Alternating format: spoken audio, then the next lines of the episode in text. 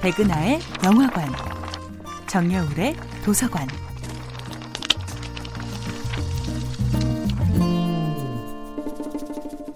안녕하세요. 여러분과 아름답고 풍요로운 책 이야기를 나누고 있는 작가 정여울입니다. 이번 주에 만나볼 작품은 심리학자 칼 융의 자서전 기억, 꿈, 사상입니다. 사실 융의 책은 왠지 숨겨놓고 읽고 싶은 책이었습니다.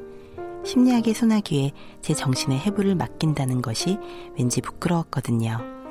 하지만 무의식이 의식을 향해 꿈이라는 메신저로 끊임없이 말을 건넨다는 융의 상상은 너무 매혹적이어서 도저히 외면할 수 없었지요.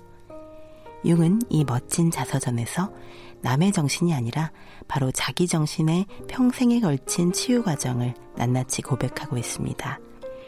우리는 무리 가운데 탁월함을 인정받고자 애쓰는 습관을 강제로 배워왔습니다.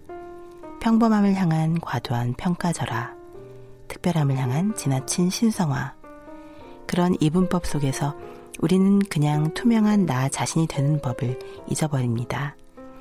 하지만 우리는 남들보다 뛰어나지 못할까봐 두려운 것이 아니라 남들과 구별되는 나만의 자기 세계를 갖지 못할까봐 두려운 것입니다. 즉, 1등을 못해서 불안한 것이 아니라 진정한 나를 찾지 못할까봐 두려운 것입니다. 이 두려움은 드러나지 않는 무의식과의 치열한 대화를 통해서만 극복될 수 있습니다. 과거의 융이 제 그림자의 존재를 분명히 인식하고 대면하게 해주었다면 다시 읽는 융은 이제 그림자를 구슬리고 그림자에 짓눌리지 않고 그림자와 화해하는 법을 가르쳐 주고 있습니다.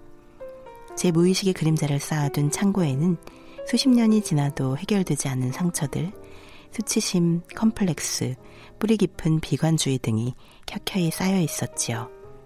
그 그림자들을 이성의 햇볕에 말린다 해도 그림자 자체가 모조리 소멸되진 않습니다.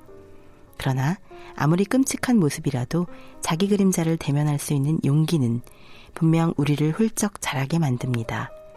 무엇보다도 상처받은 사람만이 남을 진정으로 치유할 수 있다는 융의 메시지는 제게 큰 용기를 줍니다.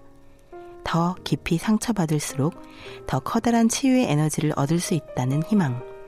그것이야말로 힘든 시간을 견딜 수 있게 해준 버팀목이었습니다.